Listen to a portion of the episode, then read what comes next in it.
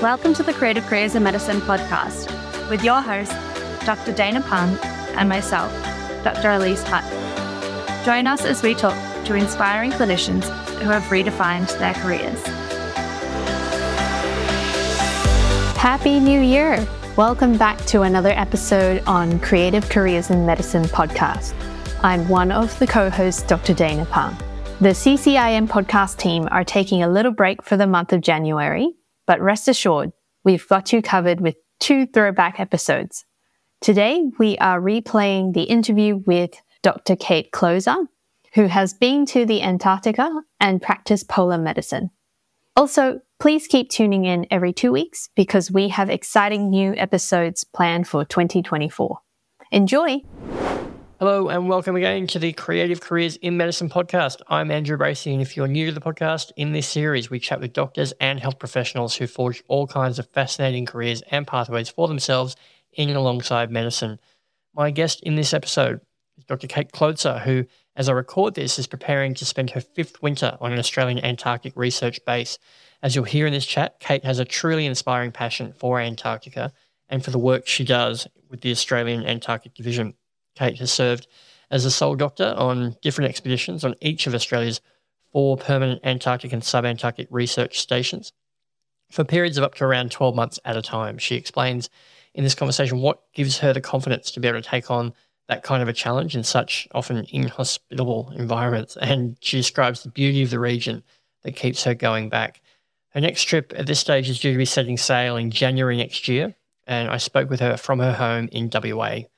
Before we get to that, though, I do have a quick important uh, update on the CCIM 2020 conference, which has, of course, been postponed until December this year due to COVID 19. Now, if you've not already seen, this event will now be going ahead as a virtual event only. It will still be happening in December on those two days, the 12th and 13th, but it's a virtual event now. The CCI team are really disappointed they won't be able to have you all there in person, but they have put in place a range of measures to ensure it will still be incredibly fun, informative, inspiring, and invigorating event, and that's including a keynote address from Dr. Karl Kruszelnicki. So, if you've not already registered, head over to the CCIM page. That's creativecareersinmedicine.com. Follow follow the links to the events page where you can purchase your ticket. And while you're there, if you've not already signed up as a member, you can learn all about the CCIM membership program and all the benefits that come with that. So, on to our interview. It was an absolute pleasure speaking with Dr. Kate Kloza. I hope you enjoy our chat as much as I did.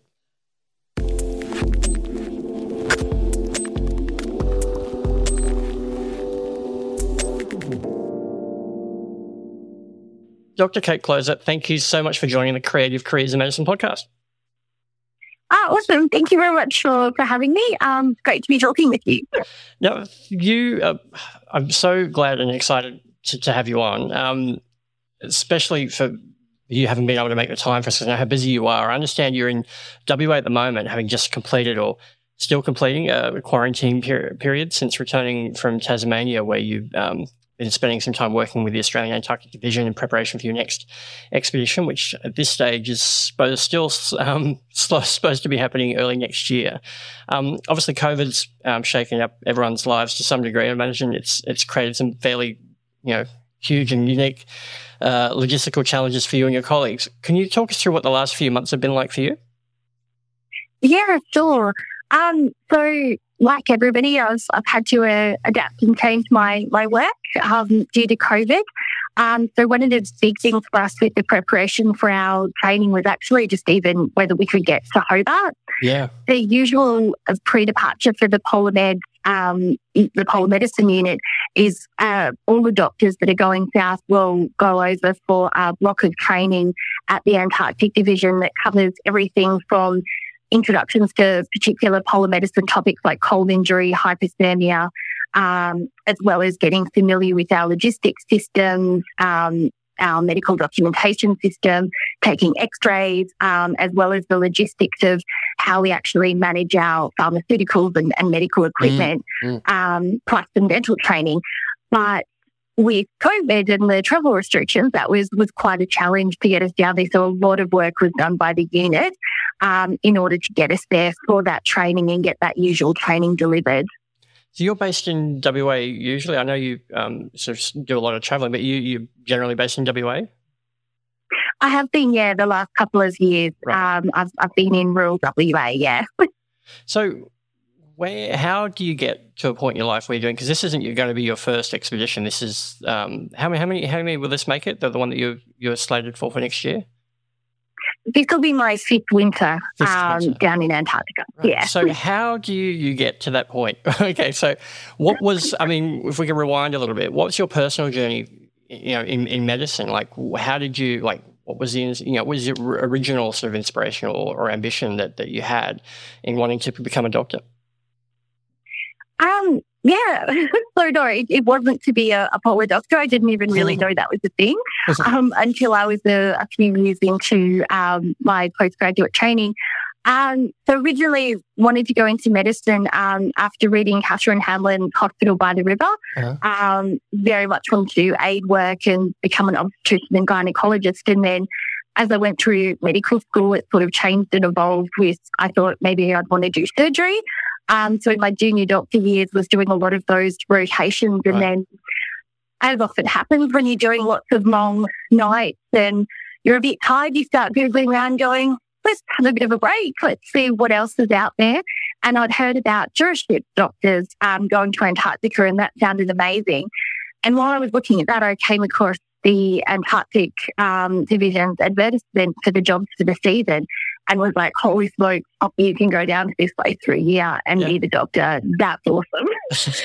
um, and so put my application in um, and was very fortunate um, to get the gig um, and, so and get is, to go down. and, quite early on in your training by the sounds of it. This is, yeah. So um, I was, oh gosh, I, I'm PGY whatever now. So it always takes me a bit to remember. I think by the time I went down, it was something like PGY four. Right. Um, so I'd done my internship and then two years as a pre-surgical training um, RMO, and then within my third year, um, where I was doing um, a year of ED, so I was trying to decide do I want to do surgery or ED, and it was at that point that that I got the job to go south. Yeah. Right. So, what was I mean? We had you always always had any sort of interest in in, in polar expeditions and, and, and this kind of thing? Was that there is a lot of you know for, for for a lot of people, there's a bit of a romantic idea about it. it has a sort of frontier feel to it. Is that something that part of what you're attracted to? Uh, it to to you, you to it. If I can actually say a sentence. it's all good.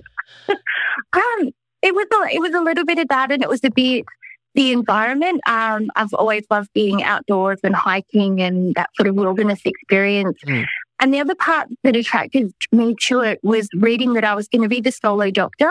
Right. So at that point in my career, I'd always been in the hospital system where there's constant backup um, with other doctors, nurses, physio, everyone is around. You've got all of the bells and whistles. And the idea of challenging myself to see, could I stand on my own feet as mm. a doctor? Um, that was really appealing. And then particularly knowing that I have the backup and the safety of the Polar Medicine Unit. So even though physically you're the only doctor down there, you still have this network of support. I was like, well, this is a chance to test it. I've always wanted to be this doctor that worked in remote places in extreme environments. And this is the opportunity to see, can I actually do it? And it, I mean, I guess, you know, it's, it's got to be scary on some level, but, uh, you know, like the, the, logistics would mean that they're not going to send somebody down there unless they, they have the belief that they're going to be able to do the job. So there must be some, you know, must get some confidence at least, you know, they, they, they reckon you can do it. Absolutely, absolutely, and um, it's a it's a rigorous process um, to get selected. So the application form is about thirty pages um, as you detail your experiences across all different areas of, of medicine, mm. Um, as well as submitting your CV and references. And then um, based on that, they select people to go down to Hobart for an interview. And it's about a half day technical interview that you have where they um, discuss with you. So this is the, the polar medicine unit doctors discuss with you different clinical scenarios. How would you manage certain situations? Um, I guess to get a, a, real feel of have you thought about and do you understand what you're getting yourself into? Yeah. But also do you have the clinical knowledge and experience to, to deal with these potential scenarios? When your name came up as someone to interview for this podcast. Uh, I think I said at the top. I was quite excited because the work that you do is really, you know, it's something I'm quite quite interested in. There's a real, as I, I think I mentioned before, a moment ago, there is a real sense of adventure and frontier element in, in, in, what you're doing and the kinds of places you're working in. And in my mind, at least, as someone who's never done either of these things I'm about to, to re- reference, but that there are parallels to things like space exploration in terms of you know how remote you are, you know, the isolation, the the, the, the completely different life, and the kinds of um, science and, and and opportunities to learn that, that are involved, but also, um, you know, if things go wrong, how, how difficult it is to get assistance. Um, you kind of, you know, it's a completely different world. I, what's it work, like working in the kinds of extended missions you mentioned a moment ago? It's, how long are these missions for? Or expeditions? Um, so, uh, so it's around 12 months, right. um, and sometimes it's a bit longer. And depends on the weather. yeah, it depends on the weather or other circumstances. So, yeah. like for the guys listening down there um, with COVID, um, mm. that's extended their their stay. Um, so usually it's about 12 months. There is a summer doctor position at Casey. They have the two doctors there mm-hmm. um, because they've got the, the blue ice uh, runway. Um, so that position is about four to five months. Right. But generally speaking, it's about a 12 for, for this kinds of um, work that you've been doing. You're there for a, a good year. What's what's Absolutely. it like working on these kinds of extended missions? We're away. You know, you're away from you know home, family, friends. Um, it's a completely different existence. What what's that like?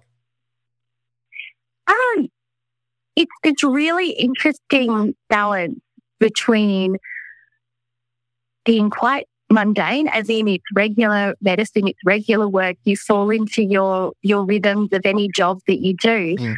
but at the same time, you're in this incredible environment um, that you get to interact with. You get to go out into the field so some days you're like, yeah, this is just me doing my job. And then other days you're looking out the window going, oh my goodness, I'm hearing this incredible place.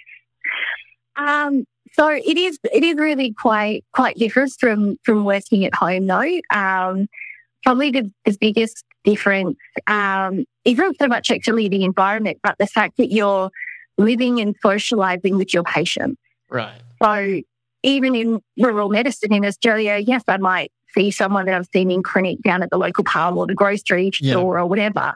But every single day I have dinner, um, I have lunch, I go watch a movie, I sit in the bar, I go to the library, I go out in the field.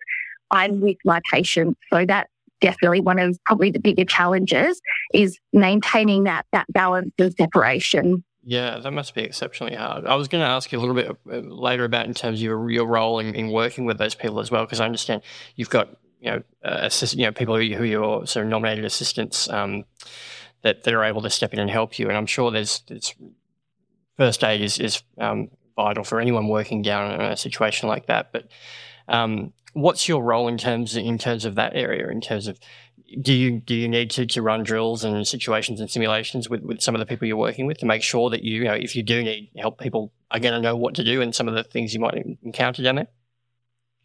Definitely. Um, training is a, is a huge part of, of the day to day work um, that you, you do down in Antarctica.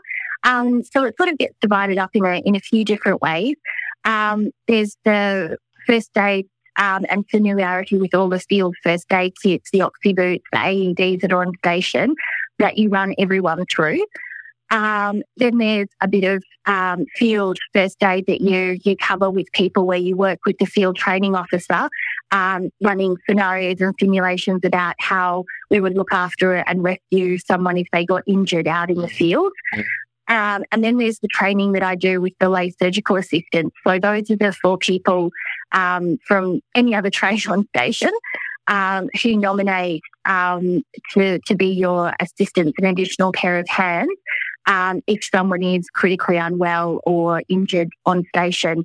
So for those guys, they'll go down to the Royal Hobart and do a two week training course there where they learn how to maintain a sterile field, scrub in for theatre, do basic patient observations, do some anaesthetic monitoring, um, and then when we get onto station, we then continue that training. So usually every fortnight we have an afternoon session yeah. um, and we'll run through a number of patient scenarios and things to keep everyone fresh and familiar. Yeah, yeah, yeah, yeah for sure.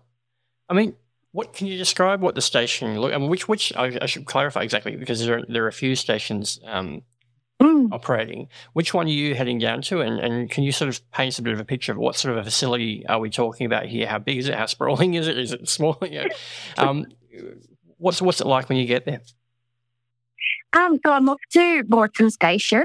Um, so that's the, the furthest one away from Australia. Mhm. Um, and all of the, the buildings on the continent are roughly the same design. They look like big Lego buildings because they're all color coded Right. um, and separated apart from each other. The medical facility is in the red shed, which is, I guess, if you, it's the home base of station. Um, it's where the kitchen is. It's where everyone's um, sleeping quarters are. It's where the recreation space is. Um, there's often um, a little sort of basementy kind of area that that's got a lot of the heating and the cooling and that infrastructure to keep keep the building going. Mhm. Um, and then at the far end is the medical facility, and that um, got a sort of main reception open space area where the people first come in. Um, and there's the self help bar. So anything that you might buy for yourself at the supermarket, um, like paracetamol um, or throat lozenges or things like that, Mhm. um, people can come and help themselves to off those shelves. Um, while the rest of the pharmaceuticals are kept away in a compactus in a in a separate room. Right. Um, there's a consulting room um, that my office is sort of based in, and we've got like any GP office back in Australia. Um, we've got an examination couch, all Sure. the usual medical equipment in that. Um, and then off the side from that room is a small lab um, that contains our sterilizer for sterilizing all the surgical equipment. Um, and it also contains all of our lab based work. So for our point of care testing Right. um, equipment, we keep that in there. Um, off to the, I guess, usually opposite all of that, past that reception area, um, is a, a two bed patient ward that's got a bathroom in it. Uh-huh. And then we have an operating theatre and a scrub room and some storage rooms as well. So it's, it's quite a big space to look Yeah. after. I imagine it is. But yeah, I guess you've got plenty of time in your day to, to be doing that. You know, if things if things are going well, when you don't have a lot of patients to look after, hopefully you've got time to Absolutely. yeah. Yeah. so, I mean, how about outside the facility? You, you, you mentioned that you know obviously that there's work going on outside all the time. Do you, what's in, in your role? Do you get to, to get to get outside much? And what's what's it like out there? I'm sure it's you know, more than just ice and snow as far as the eye can see. It, from what I understand, it's quite beautiful in some in some areas. Oh, look, it, it's absolutely beautiful everywhere. Um, part of what keeps bringing me, me down there. And each of the three stations are really quite different in their geography and environment. So I've been fortunate to winter at all four of the Australian stations. Um, so I went to Macquarie Island in the subantarctic as well.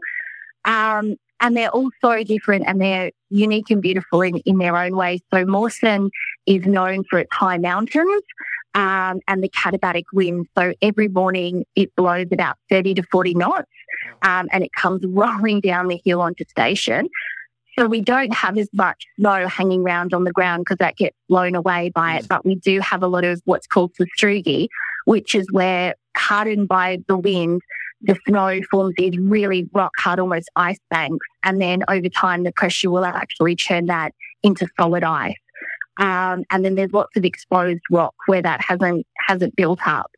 Um, so yeah, Mawson's quite rugged in in that regard, um, but it does make it very very beautiful. Whereas when you go to Davis, that's in the Vestfold Hills, which is part of the I think it's about one percent of Antarctica is permanently ice free, and that area in summer it's people kind of describe it a bit like a mining camp because it's all these rocky, rugged hills.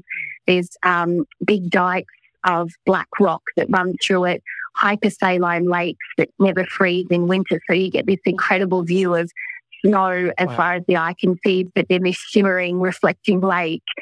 Um, so that's a great place for walking um, and, and exploring all of those fjords.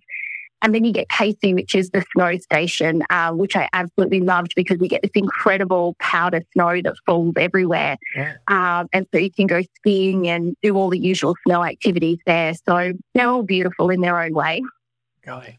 I mean, you, the, the, you describe it so beautifully. It makes me want to get down there myself one day. I've, I, I don't have any qualifications, so I never will. But um, do you? I mean, does everyone sort of fall in love with it the same way? I mean, I'm sure everyone must on some way, but I'm just wondering, you know, given some of the, you know, the, the extreme environment and the, the length of period that people are away from for, do people do you, do you get people getting anxious when they get down when they when they arrive when their reality sets in? You know, obviously there's a lot of preparation as you say, and then interviews and everything else to try and screen to make sure you're getting people who are going to be able to be mentally and emotionally prepared for for, for, the work and for the life down there. But is it still? It must still must be hard to, to properly emotionally prepare people for, for some of the situations, whether it's homesickness or, or whatever else that, that, that might pop up. Is is it is it hard at times for, for, for people working and living down there for such um, uh, long periods?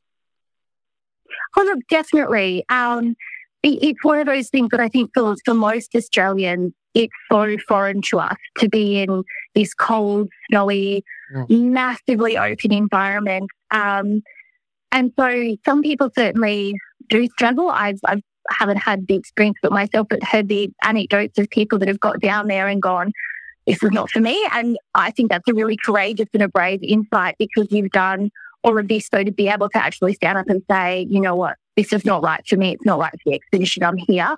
Mm. And they've gone home. That's a, a, courageous call, but I admire them for doing it.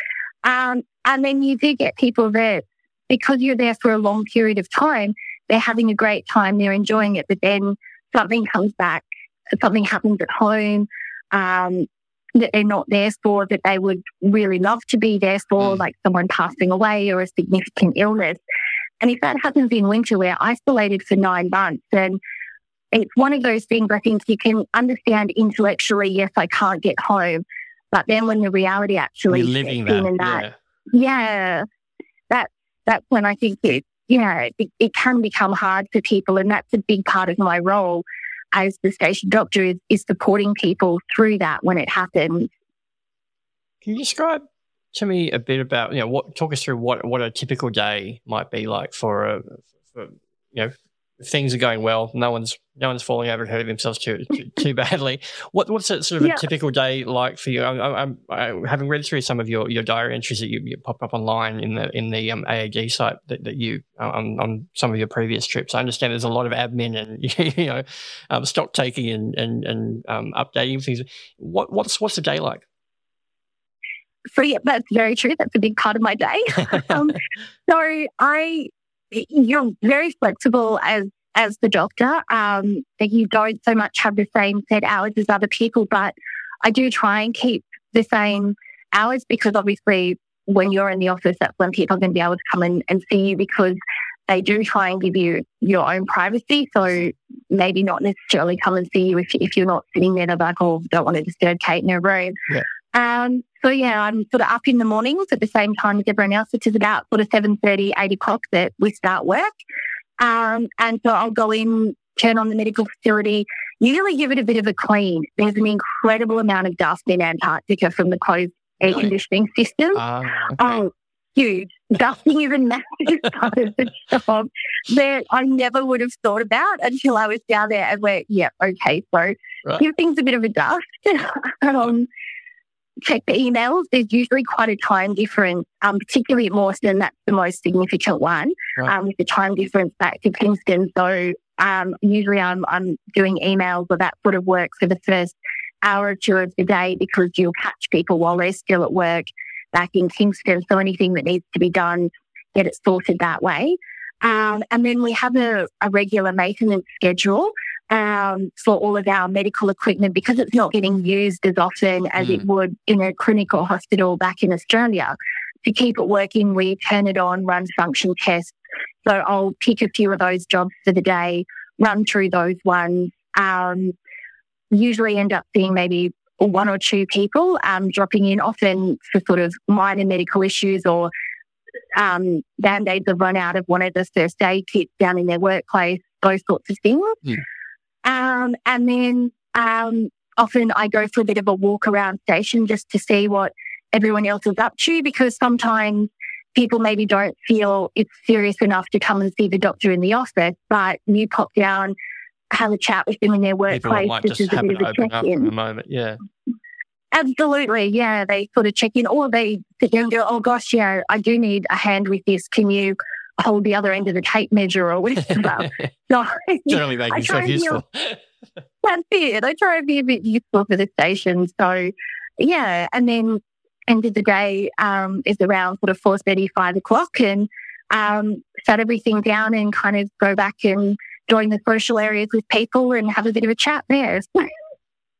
How about, I think we, we touched on it earlier in the conversation about some of the um, preparation that, you know, obviously, because we were talking about some of the stuff you've been doing just recently, obviously gearing up mm. for, for your next one. But I just, can you talk us through um, what kind of preparation and training is involved? Because it's not just clinical. Obviously, we, obviously we can get to that. And there's a lot of stuff that, that you need to, to, to, to be able to do, being that you're the only physical you know, doctor on the physical um, in that situation.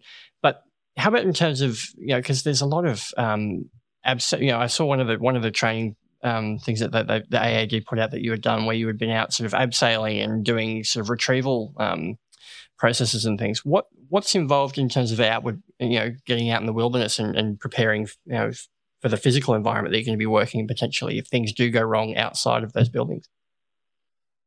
Yeah, it's a, it's a big part of our, our training. So that does start um, down at, usually down at Kingston at head office. So um, usually about uh, six weeks roughly um, before we're due to sail. Um, all of the trades and the whole group that are going to be the winter team come together and, and start the training there. So it begins with um, an introduction to sort of community living and behaviours and what we sort of want to see how do we want our station to run, um, those sorts of getting to know you and familiarisation activities. Mm. And then we do some structures, um, SAR training um, beginning then. So a lot of the theoretical stuff around um, how to actually run a search and rescue, how to do different search techniques, when to sort of worry, when to escalate things, yep. um, and get a basic overview of a lot of the equipment that we have available. So that's everything from radios and GPSs and maps of the station um, through to the more technical rescue things. So the rope, the carabiners,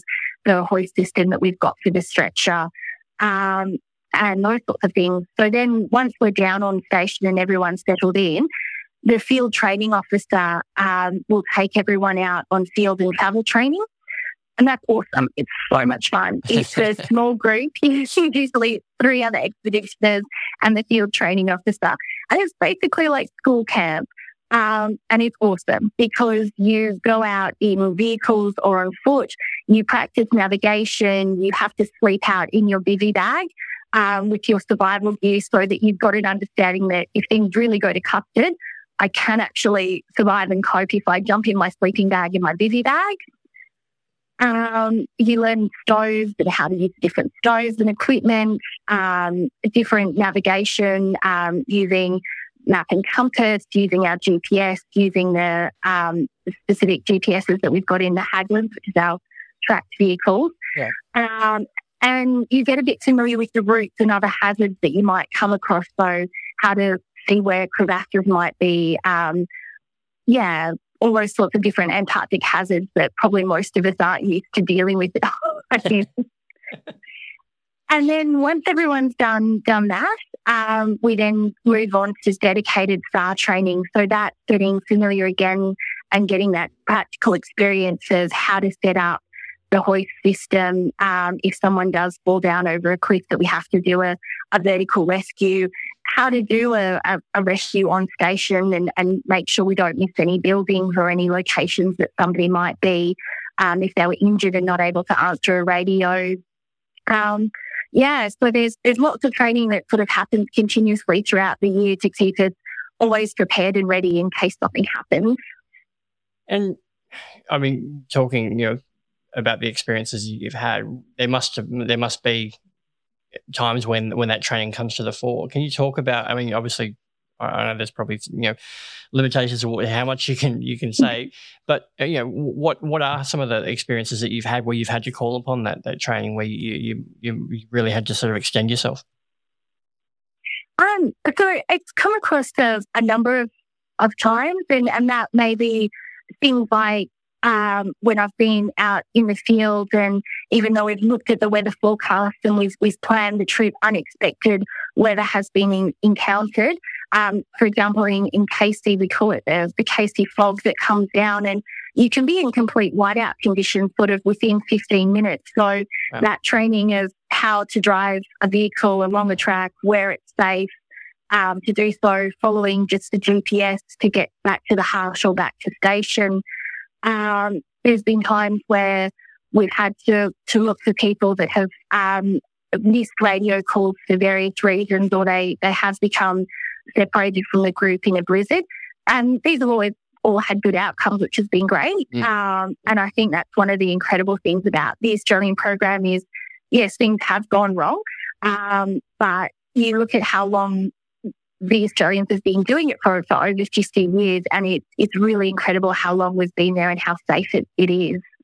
How many people are down there? Because obviously you, you mentioned that there's um, three, four, was getting myself confused. It's three or four stations you've got down there. How many people are, are on these bases, and, and what other bases are also outside of the Australian program? What's what's the whole sort of setup like in terms of that?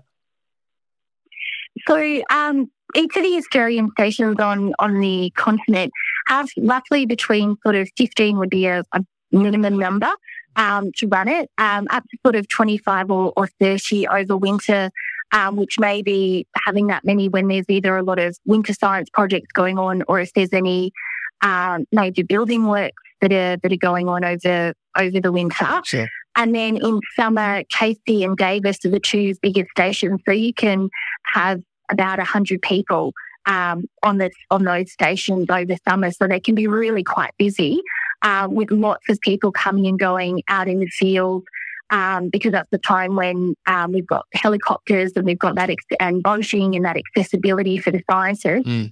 um, to get out to those places that are obviously a, a lot trickier um, to get to in the middle of winter.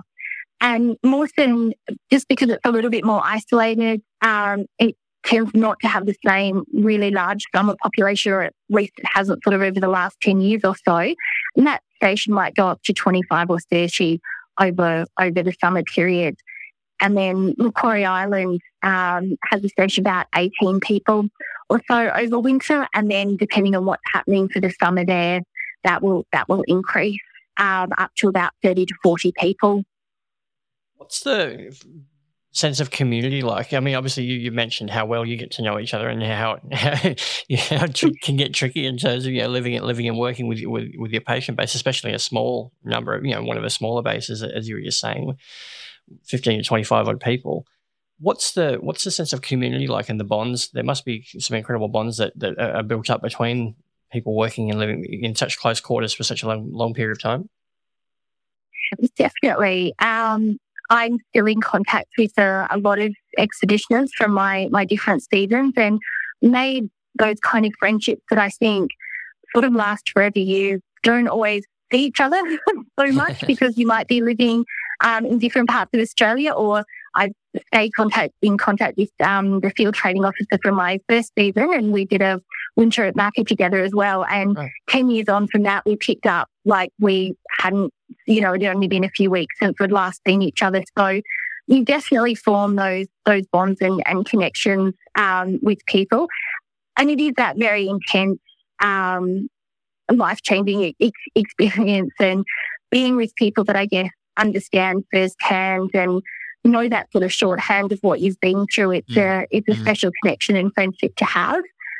Um, but like any time that people are living in a closed community, um, sometimes you know you all... get irritated with yeah. each other. I was going to say, yeah. I mean, what does that? I mean, um, how how that must be especially difficult. With there's, there's nowhere to go. absolutely, absolutely. So I think a big one for that of, of how a lot of us and certainly how I manage it is, um, you know, reflect. It's, it's a bit like being in a big share house that right. it's often the little stuff that drives people mad because of the selection centers and the type of people that are chosen and the code of conduct and things like that. Yep. You don't have problems of, you know, really major stuff um, happening as people being terrible to each other. It's more things like someone that doesn't like someone who puts um, butter on their knife and then fix it in the Vegemite jar so that there's right, butter yeah. in the Vegemite. That's the kind of stuff that people get flared up um, or you know, leaving crumbs in the toaster or those kind of things. All the same things um, that we deal um, with, in, in, you know, in, a normal, a normal home environment, but except it's just it's, it sounds like it's obviously heightened because of the the, the situation that you're in. It is, and it, and I think the fact that it's um, you know, very communal with all of that. Mm. And, and so people tend to negotiate it quite well. Like station meetings are really useful for addressing those, those issues, um, and not letting it build up. And sometimes learning in yourself to just let something pass and let it go. Like it might drive you mad that somebody chews with their mouth open, but that person isn't doing it to annoy me. That's just that person being yeah. that person. so having that insight into yourself of is this something I want to make an issue of, or is this something I could adapt and cope with? Yeah. Um, I I think that's the ways to get through the season, but also, yeah, the whole community runs runs that way, and and then if something is is building up, the community is often really aware, and that's where a good station leader makes a huge difference because they'll have an awareness that that's going on, on and community members will have raised it with them, and so before it becomes a big issue, it will be addressed and resolved. Sure. I mean, you sort of touched on it a little bit, but how? I mean, how do you guys um, let off steam? There must, be, you know, obviously there there there are limitations to what you're able to do compared to, to what you might be able to do at home. But um, obviously, I'm, I'm, sure a lot of other opportunities to, to do much more exciting and interesting things that, that, that, we wouldn't be able to do here. What what? How how do you let your hair down at the end of the day, or you know, what? How do you and spend a weekend if you've got some downtime? And we've got excellent opportunities to get off station. So all of the Australian stations have field huts. Um, on the continent, you do need to go with one other person as a safety measure, whereas sure. on Macquarie Island, um, you can get away by yourself. Um, and all of the field huts are in really beautiful and interesting locations. Um, so there's always amazing stuff to do. So how you choose to get there is up to you. You could walk there, you could ski there, you could ride the quad bike, take the Hagglund, do a combination of all of the above. Right. Um, and then, um, yeah, you, you go out to the field hut and then you might explore that local area, do some photography, see some animals if it's summer and they're around, or take some photos of auroras, um, or go to the hut and play board games. there's lots of I was going to ask about yeah the, the, the group sort of social activities and things. You know, you guys get to have parties and celebrate you know special occasions, that kind of stuff. Definitely. Parties are a huge part of, of Station By. Um, so often theme nights are a really big one. Um, so the chef will um, do food for that theme, which might be a, a, style of cooking or it might be a medieval night. They're often really popular on station because we do get a few pigs on the skit sent sure. down to us. um, uh, movie night, um, quiz night, um, often we get into TV series that as a group we'll watch it together and people might make treats like popcorn or choc tops to eat while we're watching that series. So Game of Thrones has been a, a popular one because um, there's quite a few to work through sure. for that. Um, sure. For the last few years, that's been big. Um, yeah, so look, people kind of make their own fun that way. How about? I mean, we, you sort of touched on it, but sort of generally speaking, what what have been the absolute highlights for you? You've you spent five winters there. I'm sure you've got an absolute ton of stories. We could do a whole series of podcasts on. I'm sure. But what what what what have been the, the you know the, the, the real standout sort of experiences and moments for you that you look back on? It's so hard because it's one of the things that that constantly changes. Because I've been so privileged mm. and so fortunate to have all that time down there.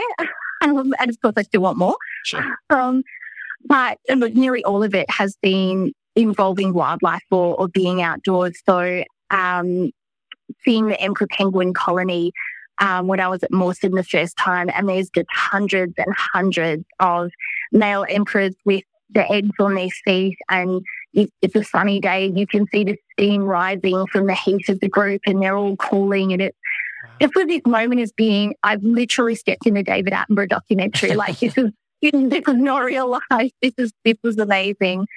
Um, a street of sitting watching auroras and seeing those lights dance above you is just phenomenal. Um, and even the smaller moments, like um, I spent a lot of time there at Macca, just on the beach, very close to where the medical facility is, mm. and just having things like animals come right up next to you because you're being still. So having the birds or the elephant seal pups come right over and be like, oh, what's this curious thing on our beach? Um, Wow. there's there's just been phenomenal. So to get to spend time in Antarctica and the subantarctic, it's a privilege. And I know it sounds really cheesy, but I have genuinely loved every moment I've had down there. So, given that, I mean, how do you go from that to, to returning home? It must be an incredibly strange adjustment, readjustment, I guess, to make. Um, is it is it exciting when you finally get to come home, or is it a letdown? Is it what's? It must be weird for a while. It, it definitely is. Um, I think it gets easier from the first season, um, but there still is definitely a, a transition. Um, it's very noisy when you come back to Australia. It's incredibly noisy. It's incredibly smelly. Um, there's no scent in Antarctica. Um, like unless you're right near a penguin colony or a seal um, that's given birth, then there might be an odor to that um, in summer. But most of the time, it's frozen, so there's not really an odor. So you come back to Australia, and I always remember it's this amazing experience as you're sailing up the Derwent. You can smell the gum trees, Oh, wow. and it's just it smells like coming home, basically. Yeah. um, and it's amazing. And you, yeah, get all of these smells and odors, and it settles down. Uh, Like you take the uh, me about a week or two of just being really quiet and going, you know, don't go to the shopping centre straight away. Right. Yep. Don't go out to a pub because it can feel a bit overwhelming. And then you transition back into that, and it's suddenly like I haven't been away at all. Sure. So, what are you? What are you looking forward to most? Uh, you- You're due to to leave. Was it February of next year, or or is it earlier than that that you're you're due to, to be taking off? Yeah, so we're due to sail at this stage um, on the 27th of- of January. January, right. Um, yeah. So, what's um? I get how how long is it? How long does it take to get down there on by boat? Yeah, so it's by boat. So um, the new icebreaker, the Nuyina, isn't quite ready yet. Mhm. Um, so we're going to be on a charter vessel, uh, which is the NP Everest. Um, so that will be this season is a little bit different um, because we've got that that charter vessel. So um, we'll be going to Davis and Mawson on the one voyage. Right. So it could take two weeks. Um, that's about the rough time that it takes to get from Hobart to Mawson. But depending on the ice conditions, we may go Yeah. to Davis first, do their resupply. So we're sort of looking at a voyage anywhere, I guess, between sort of two to three weeks up Right. to maybe six weeks, um, depending on the conditions. So that is that that part of the um, equation aside. Once you're back on base, what what are you most looking forward to on on this? This will be your sixth winter. What's what what what new things are you excited about, or, or, is it just a matter of getting back to to what fifth start must be starting to feel like home for you? Yeah. Um, oh, sorry, it'll be my fifth winter. Sorry, Sorry, not my, my sixth. No, Right. that's all right. Um, I'm very excited. This is the first time I've got to go back to a station. So I did the tour of all the other sta- of all the stations before repeating it. So seeing the changes that have happened and how different the environment will be this season, um, I think that's really going to be be quite exciting. Um, to get back and see the emperor penguin colonies again is is going to be huge. And the other reason why I applied this year, and it's a purely selfish reason, is that um, I'll be turning 40 Oh, um, in 2022. And so to have my 40th birthday on the ice wow. um, was a bit of a motivator for me. Yeah. absolutely. I can I can imagine. So finally, before I let you go, um, I always ask, like to ask the people I'm talking to on this podcast, but, um, for people who might be interested in in following your path, or at least you know, looking into to, to, to, to explore some of the opportunities and involvements that you've had in. In, in polar medicine, what what advice would you have? What what are the things they really need to think about, and and and how do how how should they sort of approach it? What's a good place to start? Yeah, ab- absolutely. Um, look, the, the polar docs are um, a diverse, a very diverse range of doctors, and so the the best advice I really can give is having a diversity of experience, particularly outside the metro health system. Mhm. Um, it's a job that's got more competitive um, over the years, which is a, a great thing. So it means lots of people are interested and, and great doctors are, are keen um, to get down south. Um, so to make yourself really competitive for that would be do a rotation in, in a regional or a rural hospital. Um, have that chance to sort of stand, stand on your, your own feet away from the, from having the CT scan or the MRI immediately available. Um, and look at ACRRM, to be honest. Mm. A lot of us are, are with ACRRM training. But that said, there's also a number of, of doctors that are doing um, emergency medicine. Um, we've had people that are anaesthetic trainees um, or anaesthetists down there. Um, there's also been an obstetrician gynecologist. Um, and um, one of the doctors is also a general physician. and the common thread with, with all of us is working in regional or rural Australia to have that more austere experience before we've gone south. Yeah. Look, thank you so much for, for your for your time, uh, for being able to make time. I, I, all the best with your preparations in, in the coming months and, and for your expedition. I, would love to if we if we, I'd love if we get a chance to to have a chat with you once you do get back. And um, in a year and a bit's time. if we was, if, um, but yeah, in the, otherwise, have have have a, a wonderful expedition, and and um, thank you so much again for your time. Oh, no worries. Thank you so much for having me. It was great chatting Antarctica. Another huge thank you to Dr. Kate Kloza for her time. And if you are keen to track her progress, uh, definitely recommend following her on Twitter. She's under the handle Dr. underscore Polar Bird or just search her name, Kate Kloza, K L O Z A. Before I go, another reminder that the CCIM 2020 conference event is now a virtual event only. Um, it's still happening December 12th and 13th, but it will be a virtual event now. Um, you can register for that one at creativecareersinmedicine.com. Just follow the links to the events page and you can secure your ticket. This has been an Embrace Creative production for Creative Careers in Medicine. Thank you so much for listening. I'll be back soon with more interviews and episodes.